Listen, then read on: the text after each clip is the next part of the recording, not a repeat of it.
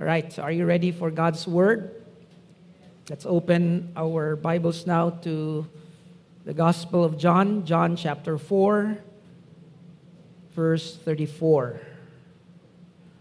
John chapter 4, verse 34. May I request everyone to please stand for the reading of God's holy word.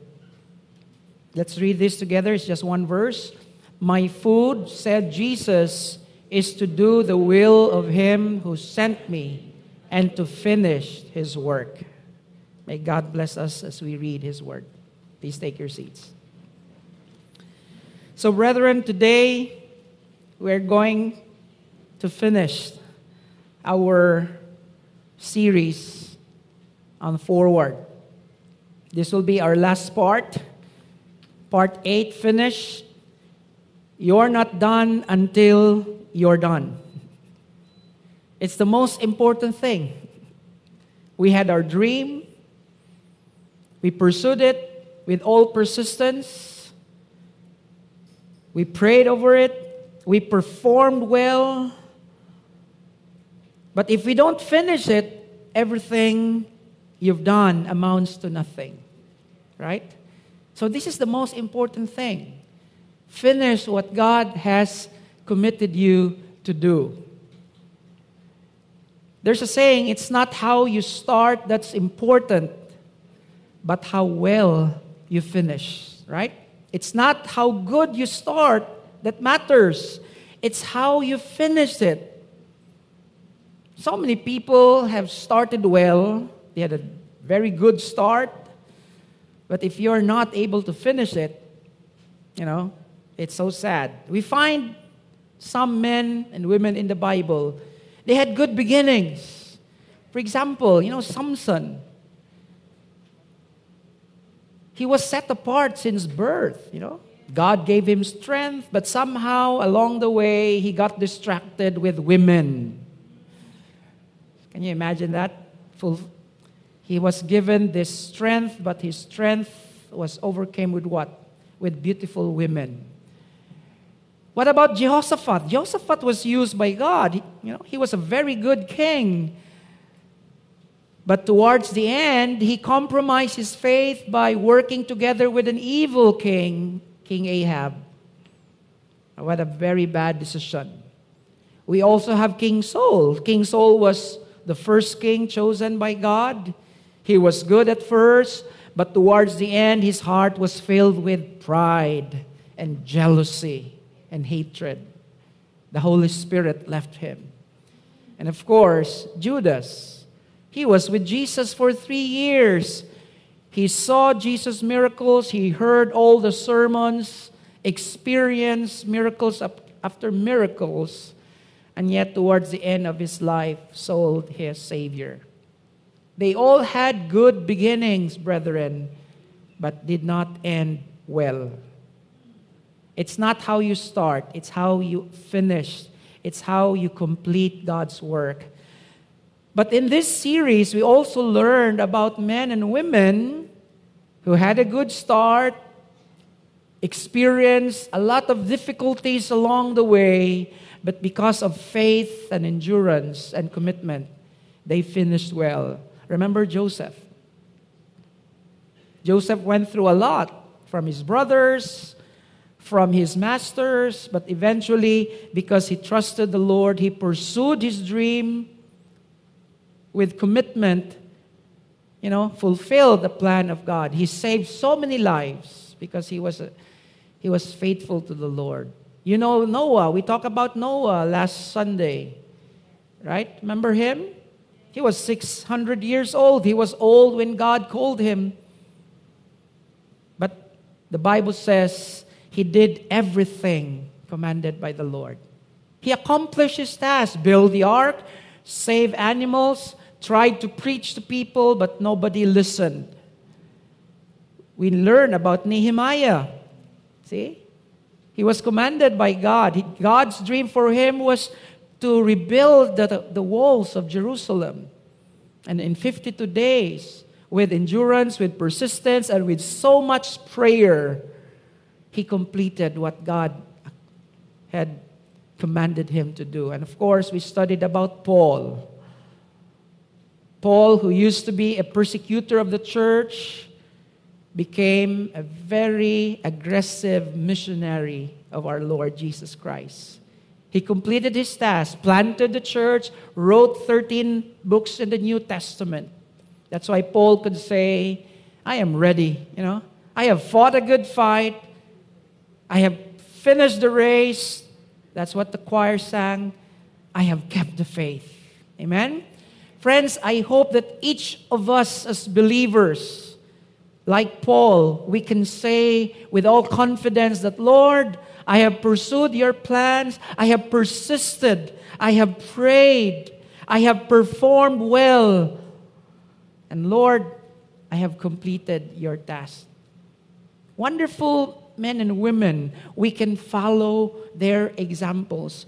But brethren, there's no other person and character in the Bible that can clearly set the example about finishing well than our Lord Jesus Christ. He himself, like this man, you know, this is how the Bible described them, like palm trees flourishing and growing, planted in the house of the Lord, still bearing fruit in old age, and they will stay fresh and green. And that is exemplified by our Lord Jesus Christ. You know, God has given him a mission. He lived his entire life fully committed to that mission. Set aside all distractions. Face all opponents. And one mission, to finish the work of the Father. Jesus Christ is our ultimate example, brethren. He is our ultimate model in finishing well. Because indeed, He is the author and the finisher of our faith. And this is so important. Look at this. Who for the joy that was set before Him. Notice this. He endured the cross. See? Despising the shame. Can you imagine this? The God of heaven, the God who co-created the universe, adored by the angels and the saints in heaven, came down. And He was despised by men. He was rejected. He suffered under the hands of men. Men created supposedly in His image. And you know what? He took all those pain and shame just to complete the work of the Father. And as a result, notice what happened. He sat down at the right hand of the throne of God. Friends, that the life of Jesus ought to be our life. Now, I'm not saying that you ought to be crucified. Although the Bible says Jesus Christ said it many times, if you want to follow me, be willing to take up your cross. Because following me will not lead you to the road of comfort, but to the road of what? Character development. The Holy Spirit wants to develop Jesus Christ's character in each of our lives. That's the goal of Christianity. It's not comfort in this world. A lot of people try to live the best of both worlds. But let's face it, brethren, this earth is not our home. We are meant for glory. We are just strangers and aliens and passers-by. But our eternal home is to be with Him. And so along the way, we need to understand that life here as a journey, we have a mission to accomplish. And that is to do the work that Christ has committed to us. Now, Jesus Christ was so committed to finishing that even in one of His lessons, you know, He was talking about the cost of following Him. This is what Jesus said in Luke 14:28. Suppose one of you wants to build a tower. Won't you first sit down and estimate the cost to see if you have enough money to complete it? I mean, you don't want to start something you can't finish, right? So you have to estimate. You have to know, do I have enough money? See? And then Jesus went on to say, for if you lay the foundation and are not able to finish it, everyone who sees it will ridicule you, saying, this person began to build and wasn't able to finish.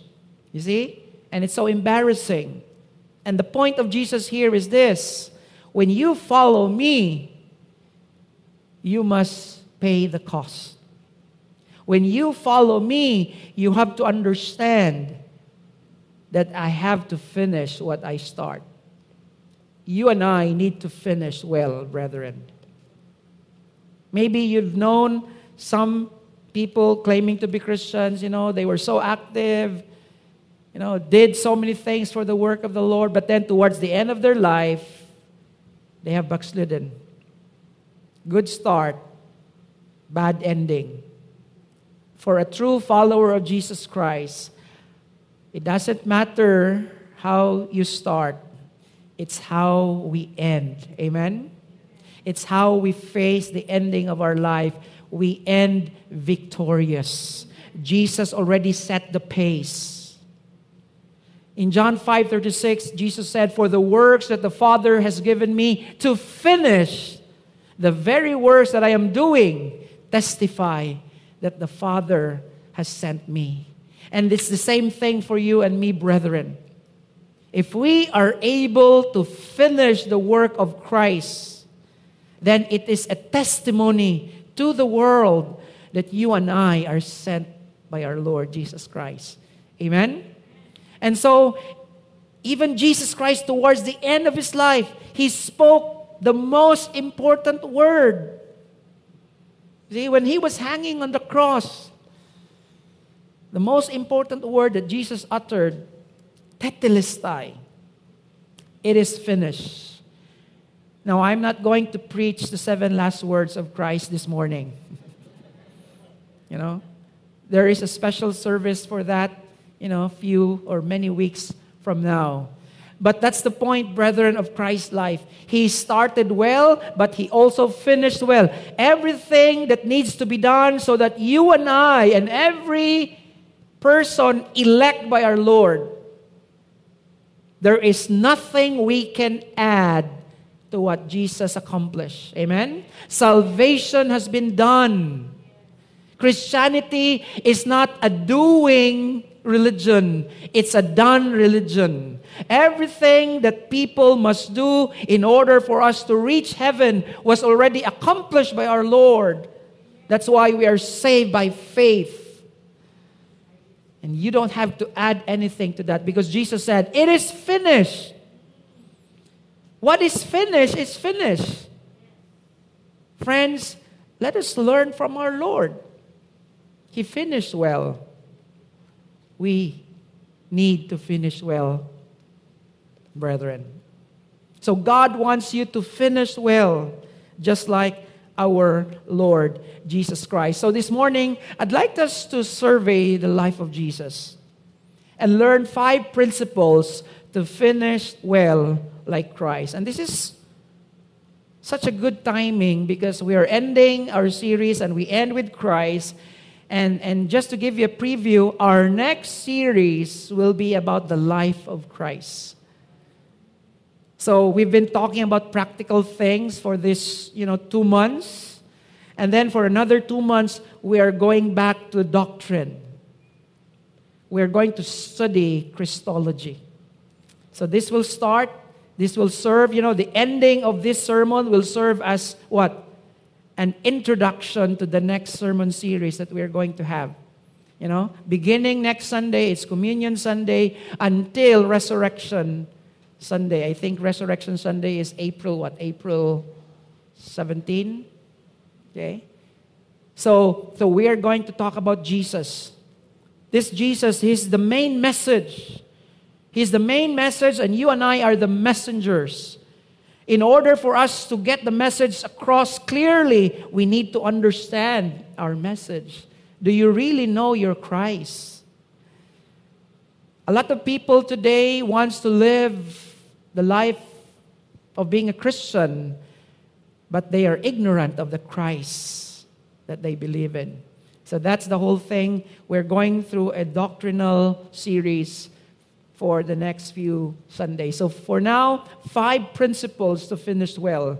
These are principles that we find in the life of Jesus. Why is it that Jesus Christ was so determined to finish well? What can we find in, the different situations of the life of Christ? Are you ready? All right, let's begin with the first principle. Here's the first thing we can learn from our Lord Jesus Christ. Stay focused on your dream with steadfastness. Focus. Without focus, brethren, it's so easy for us to get so what? Distracted. See? We know this because this is an everyday struggle, right? I don't know. Have you experienced this? You go to the mall and you have this plan. I want to buy this. But then as you go there, you pass by this store, you pass by this boutique, and then you're so distracted that at the end of the day, you go home and realize, what day napalit ang akong gusto paliton. Have you experienced that? I've experienced that many times. We are so distracted. But not Jesus. He was so focused. He was so determined on what the Father, you see? Jesus Christ here on earth was limited. He was only to live 33 years. He has to make those 33 years count. Every single moment count. Friends, you and I don't have eternity in this earth. We all have limited time. And Satan's work, Satan's mission is for you and me to waste those times. But Jesus never wasted. Notice this, John 4:31-32. This is right after. Remember in John chapter 4, Jesus was talking to this Samaritan woman. Remember? While the disciples went ahead to look for food, Jesus was talking. So it was whole day talking. Jesus did not eat anything. See? So when the disciples came back, while the disciples urged him, Rabbi, eat something. But he said to them, I have food to eat that you know nothing about. Then his disciples said to each other, could someone have brought him food? I mean, it's whole day. We left him early this morning, but now it's afternoon, and still he's not eating.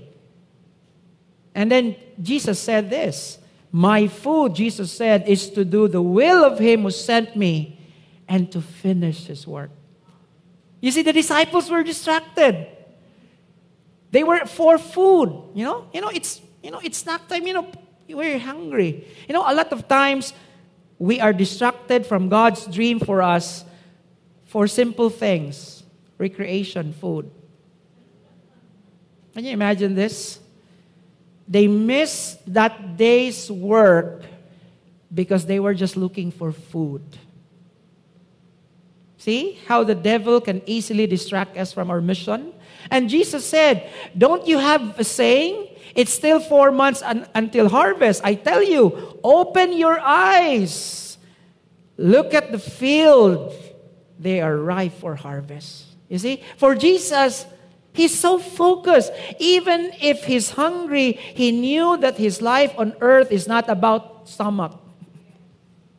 It's about doing the will of God. So stay focused, brethren. He was so focused that he will not allow food to be a distraction to his work. Luke chapter 4, verse 42. When it was day, he departed and went into a desolate place. And the people sought him and came to him and would have kept him from leaving them. You see, people were so attracted to Christ, not just because of his teaching, because of his authority in preaching, but they were also drawn to him because of the freebies, the snacks, the entertainment, miracles. See, these are the curious people. They want to see, this time, what tricks is he going to do? And so they wanted Jesus. They wanted to keep him. And it's not that Jesus Christ is so unconcerned with the lives and the needs of people. And this is what Jesus said. I must preach the good news of the kingdom of God to other towns as well. For I was sent for this purpose. See, he stayed focused. It's so easy for Jesus to be distracted. You know, people love him. You know, Lord, stay for a few more days here, Lord. We will provide your food. And sometimes it's easy for us to get distracted, right? You know, just stay here. You know, we will give you all the comfort that you need. And it's so easy for Christ to say yes to those invitations. But Jesus knew when to say no. No. I'm not here to be entertained by you or to entertain you. The reason the Father sent me was to preach the gospel to people. See? Jesus stayed focused, you know, on the dream of God. Matthew 16:21. Are you familiar with Matthew 16? This is the part where Jesus said, you know, who do you think people say that I am? I know people said many things, all right? But then Peter says, you are the Christ, the Son of the living God. You know, from that time on, Jesus began to explain to his disciples that he must go to Jerusalem and suffer many things at the hand of the elders. So he is now telling them, yes, I am the Christ, the Son of the living God, and you're so happy that you're a disciple of me. But guess what? I'm going to suffer. I'm going to die, you know, at the hands of the chief priests, the teachers of the law, and that he must be killed and on the third day be raised to life. That's the truth. And here's Peter. Peter took him aside and began to rebuke him. Take note, rebuke him. This is the impulsive Peter. Never, Lord. See? This shall never happen to you. So Peter is acting as if the hero here, trying to tell Jesus, you should not suffer. You're the Son of God. You're the Messiah. We are going to protect you. And you know how Jesus Christ, you know, replied to Peter? Jesus turned and said to Peter, get behind me, Satan. So this is where you find Jesus Christ, the other side of Jesus. See? Get behind me, Satan. You're a stumbling block to me. You do not have in mind the concerns of God, but merely human concerns. You know what's going on here? Peter was trying to stop Jesus from suffering. And again, Jesus said, you know, how I wish things would be like that. But that's not the plan of God. See? A lot of times, even our close friends would stop us from following God's plan, telling us, you should not go that path. You know, that's impractical. You should stay here. You should stay there. Friends, listen. When you give advice to your friends, make sure that you are not a stumbling block of God's plan for their lives. Make sure that what you're saying is really biblical. Because you could be the reason, listen, you could be the reason why that person will not pursue God's plan for his or her life. We have to be very careful. So here, Peter was acting on his what? On his own human discernment, not from God. But again, Jesus was focused on his dream and says, you are not acting as Peter. You're like Satan, Peter. You don't know what you're saying. The reason why I came is for me to die. And you should not stop me. See? Stay focused to your dreams with steadfastness. Second, here's the second principle. Fight temptations with a sword. Fight temptations. Friends, in our journey, temptations will come. Remember? Satan knows God's dream for you also. Okay? He knows, and it's not that he knows because he's all-knowing. No, he's not all-knowing. He cannot read our minds. He cannot read our hearts. But he can listen, and he can see. See? He's observing. And so, the devil would tempt us, would give us so many temptations to distract us from what? From finishing well. And that even happened to our Lord Jesus Christ. Right after the baptism of our Lord, the Bible says, the tempter came to him and said, if you are the Son of God, tell these stones to become bread. Remember, Jesus had just had his 40 days and 40 nights of fasting. The devil was simply observing, oh, by this time, you must be so hungry. And so the devil says, well, you're the Son of God. You can always do the shortcut.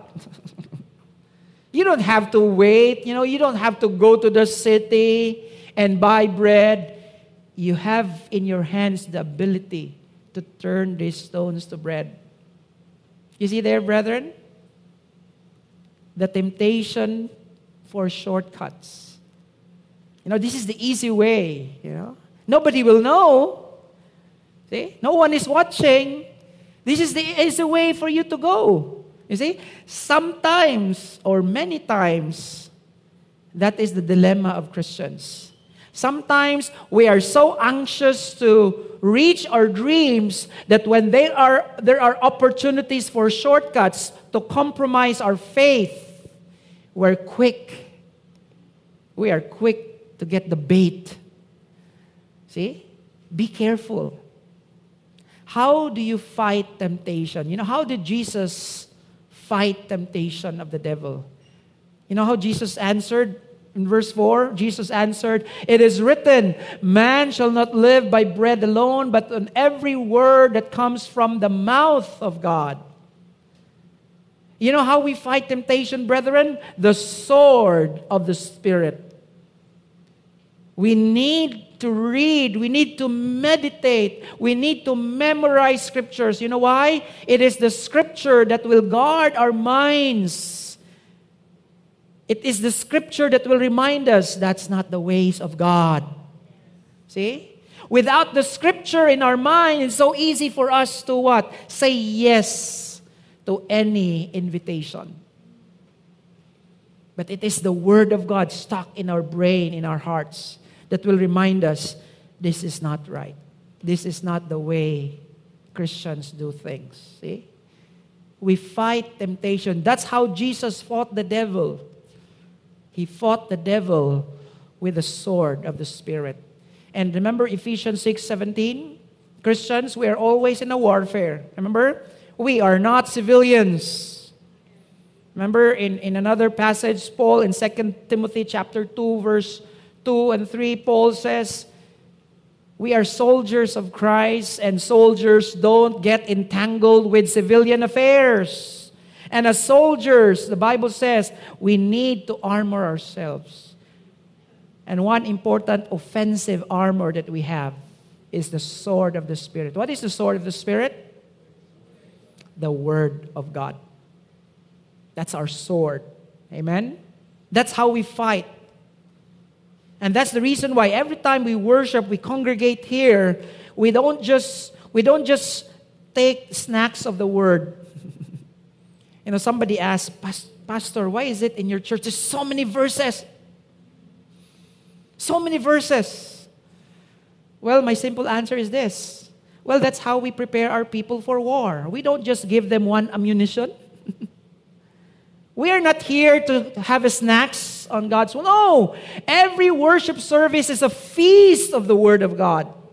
We're feasting. Why? Because out there, the moment we get out from this church, the warfare is going on. Satan is ready with all his mighty weapons. And so we as Christians, when we gather to worship the Lord, we are also what? Preparing our ammunition, the Word of God. That's why we don't just study one verse. If we need to study chapters, we need to study chapters.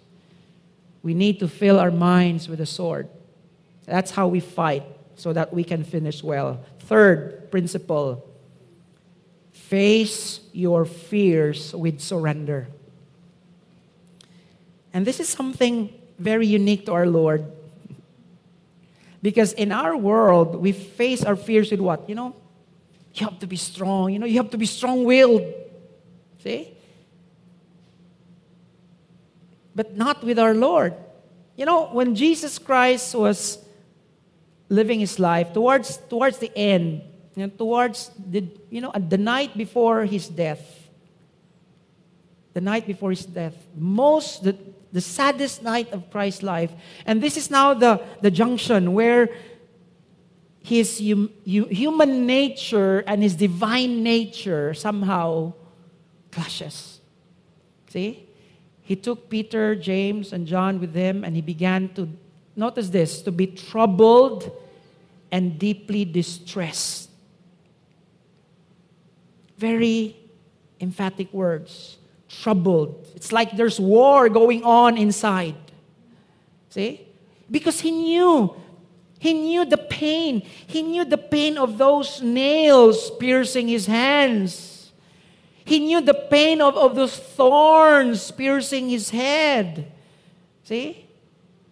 The mocking, the flogging. See? He knew that. He's human. He became a man as we are. Then he said to them, my soul is exceedingly sorrowful. Notice the words. I'm using Mark's account because it is Mark that gives us, emphatic words that describe what Jesus felt on that day. My soul is exceedingly sorrowful, even to the point of death. And so he says, stay here and watch. What's going on there? Jesus now is filled with fear. The fear of what? The fear of death. The fear of all the pain and suffering. Again, Jesus was so determined to obey the Father, but you need to understand the pain that Jesus felt was real. The cross was real. The suffering was real. And more than that, he knew that few hours from there, probably more painful than the nail, the thorns, are the abandonment from the very people that he loved. They all abandoned him, except John. See? The fear. So as we pursue God's plan, as we obey God's plan, friends, the reality of life bites. See? The tension. The sufferings, the pain, it's real. And you know what Jesus did? He went a little farther and fell on the ground and prayed. Notice the content of his prayer. Pray that if it were possible, the hour might pass from him. That's the temptation there. The fear of pain, the fear of death.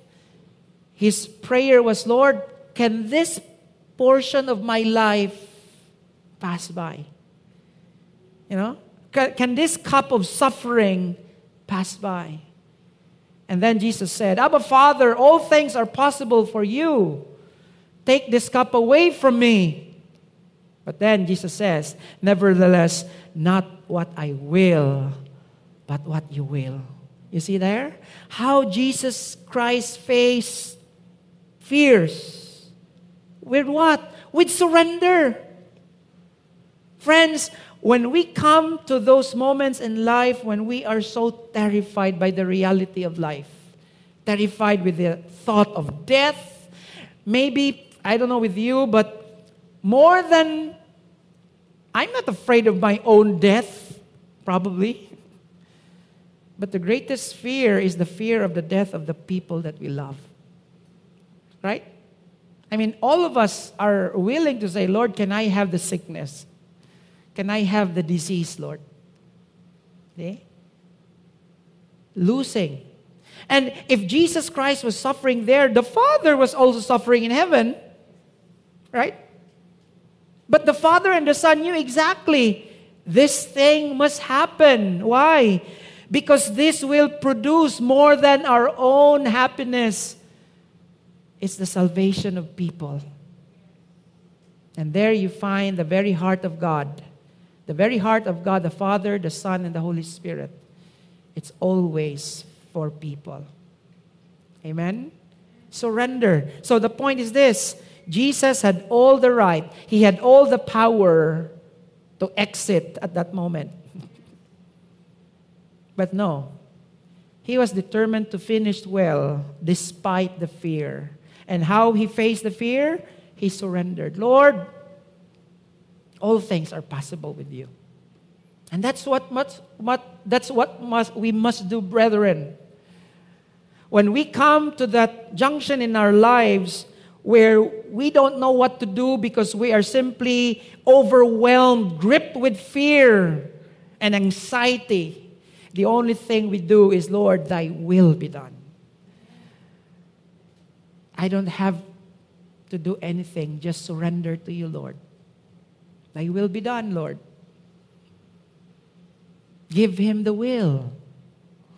You don't have to take control of your life. You know? That's what Jesus did.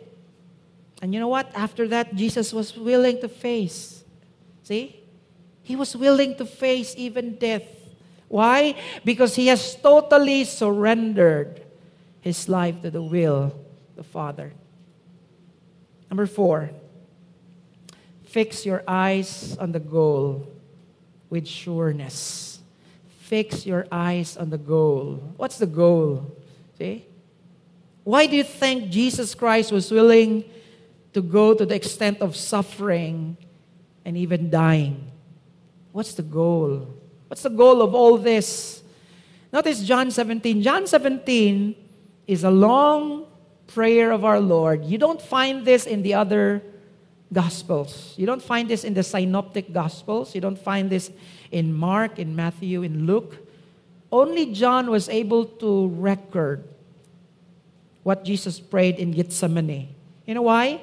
Because I think it was John whose heart and eyes and mind was keen on what's happening with the Lord. That even during the saddest and lowest point of Christ's life, John was there. And so John was used by the Holy Spirit to record what Jesus prayed. After Jesus said this, he looked toward heaven and prayed. See, it's literal. He looked toward heaven and prayed. He was literally fixing his eyes to heaven. The hour has come. Glorify your Son, that your Son may glorify you. Glorify your Son, that your Son may glorify you. For you granted him authority over all people, that he might give eternal life to all those you have given him. See? And this is very doctrinal, friends. Listen. You have granted him authority. Jesus has the authority. He has the keys of heaven. All right? He has granted authority over all people that he might give everlasting life to all. Take note, those you have given him. Friends, salvation is only to those who have been given to Christ. That's the doctrine of election. If you are saved, it's not because of your decision. You are born again, you are saved, you are chosen eternally by God. See? It's very clear in that verse. The eternal life is given only to those you have given him. Now this is eternal life. Okay, what is eternal life? That they may know you, the only true God. And friends, know there, listen, this is very crucial. Know there in Greek is ginosko. It's a personal knowledge, relational knowledge. That's why we always say Christianity is a relationship. See? It's not head knowledge. The head knowledge is oida, that's Greek. But the Greek that Jesus used here is an intimate knowledge. So what is eternal life? Eternal life is what you get, is what I get when I have what? An intimate knowledge of the Father and the Son. Intimate. In other words, it's a relationship. It's not religion. Eternal life is not what you get when you join a religion. No. Eternal life is what you get when you have a relationship with Jesus. So question, do you have that relationship of Jesus today? Are you sure? Are you 100% sure that you're saved? Do you have that relationship with Christ? And probably you're saying, I don't know, Pastor. Well, before I continue, something might happen. Before I continue, let me tell you this. How can you get eternal life? It's when you believe, when you trust. And there are so many words. When you accept, when you take Him into your life. See, they all mean the same thing. When you make Jesus Christ part of your life in a personal level, the Bible says you will not perish, but you will have everlasting life. You don't get everlasting life by joining a religion. It's joining a relationship with our Lord Jesus Christ. And Jesus said in verse 4, I have brought you glory on earth. How? By finishing the work you gave me to do. You see that? Jesus was fixed. His eyes was fixed on the goal. And what is really the goal of everything? Friends, sometimes a lot of us miss the point. The real goal of everything, of all the plan of God, of dying on the cross, of saving people is this, the glory of God. See? That's the goal. I thought, Pastor, the goal is to save us, to go to heaven. No, that's just part of the means. The end is really that God the Father is glorified. When you and I reach heaven, God is glorified. You know why? Because you and I can never go to heaven apart from the work of Christ. No human being can enter heaven apart from believing in the death, burial, and resurrection of our Lord Jesus Christ. No one can be saved. Salvation is indeed exclusive. There are no many ways to heaven. There's only one way to heaven. And for that way to be finished, Jesus has to die on the cross and to rise again from the grave. And that's the whole point. That's the goal. Lord, the Father, I am bringing you glory by finishing the work you gave me to do. Friends, that's the goal.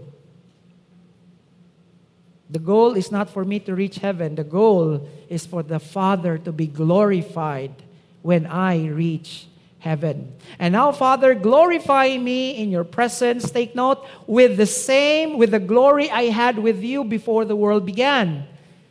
Very interesting. Although I will give you more time to understand this phrase. It's basically telling us that Jesus Christ is really what? Eternal. Before Jesus became man, Jesus already experience that glory with the Father before the universe was created. Before there was anything in the universe, there was only the Father, the Son, and the Holy Spirit. And they share the same glory. Jesus is not lesser than the Father. They are equal to each other in glory. That's what this verse means. And that is why St. Paul says, I consider that our present sufferings are not worth comparing with what? With the glory that will reveal in us. Amen? See? Fixing our eyes on the goal. See? Why should we be willing to suffer, to be discomforted here on earth so that we can finish the work? Why? Because the goal is what? The glory of the Father, and the Father, Jesus, and the Holy Spirit will share that glory to us. Amen? So Paul is saying, Christians, listen, no amount of suffering in this world will ever force you to quit. Think of the glory. You see? Always think of the glory. Think of the prize in heaven. You can do it. Every Christian is given the Holy Spirit to finish the race. No one should be quitting in the middle. Because you are always focused, the glory. You know, you say, the problems I'm suffering today, Pastor, you don't know.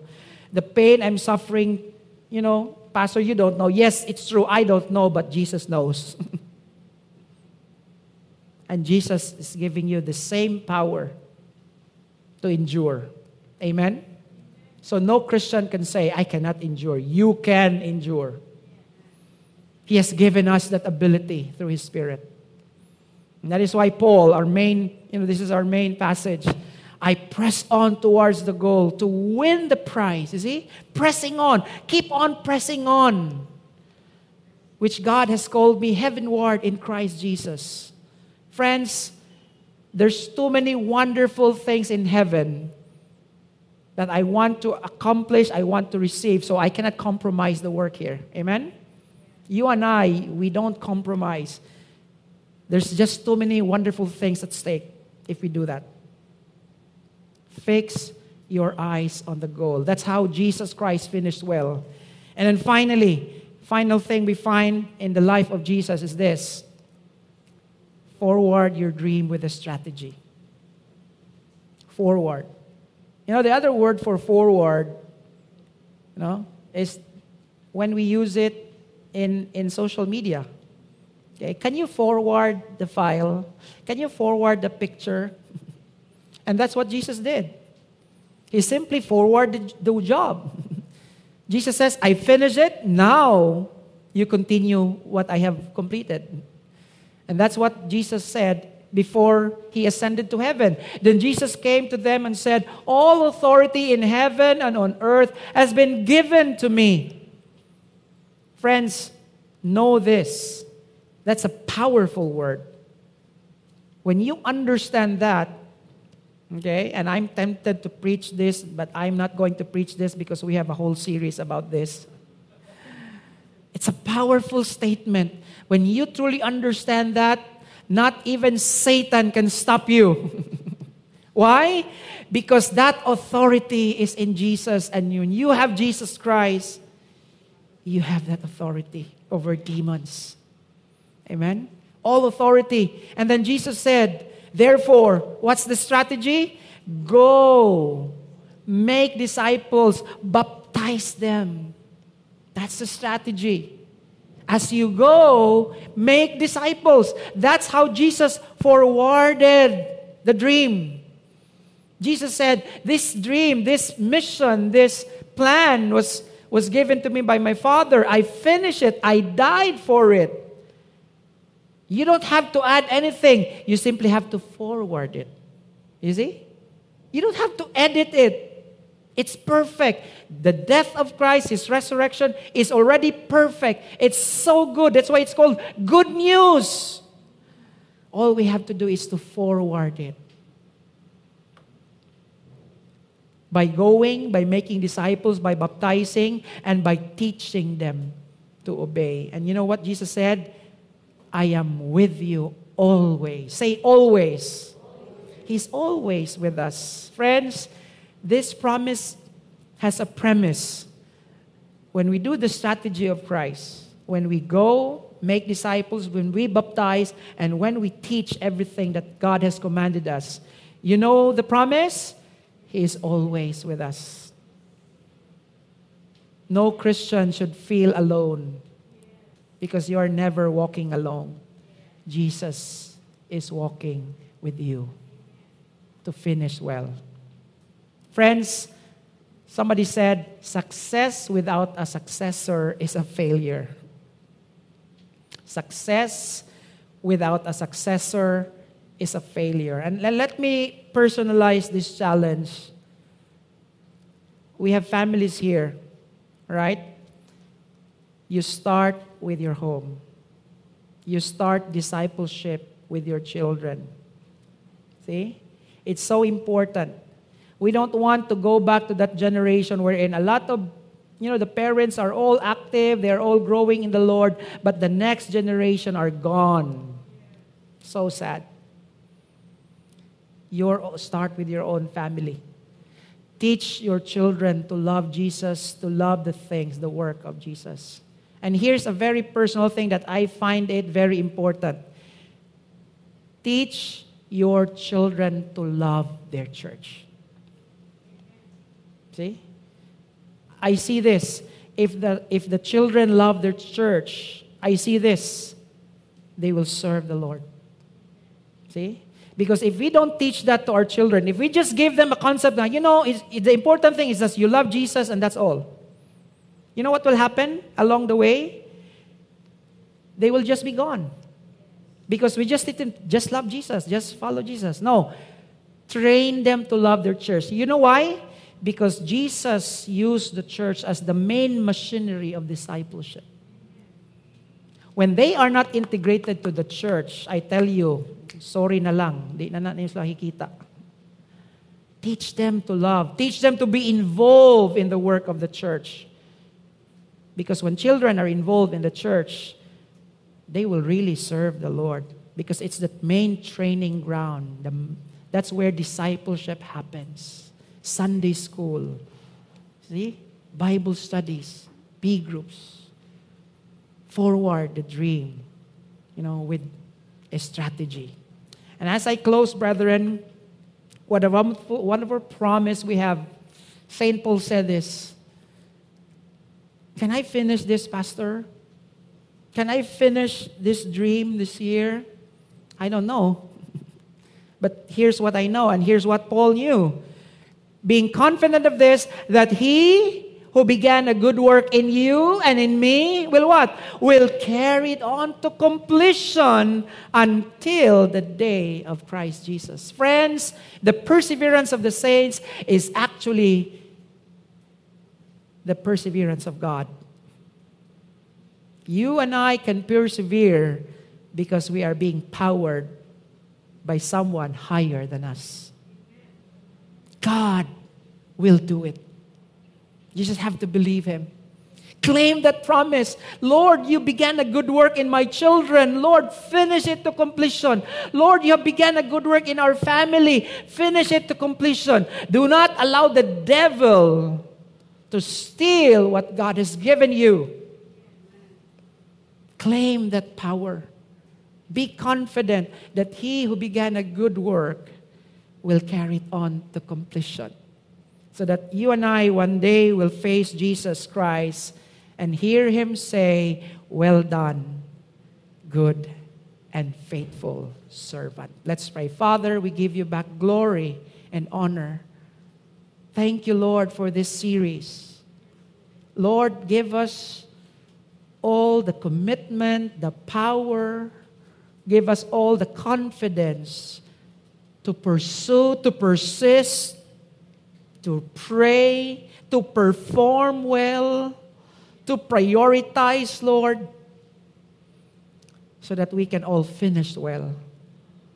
And Jesus Christ is right there in the finish line, cheering for us, applauding for us. And we are surrounded with all this cloud of witnesses also encouraging us to run, to face, to finish the race. And Father, we pray like Paul, we can all say, by your grace, Father, we have fought a good fight, we have finished the race, and we have kept the faith. In Jesus' name, amen.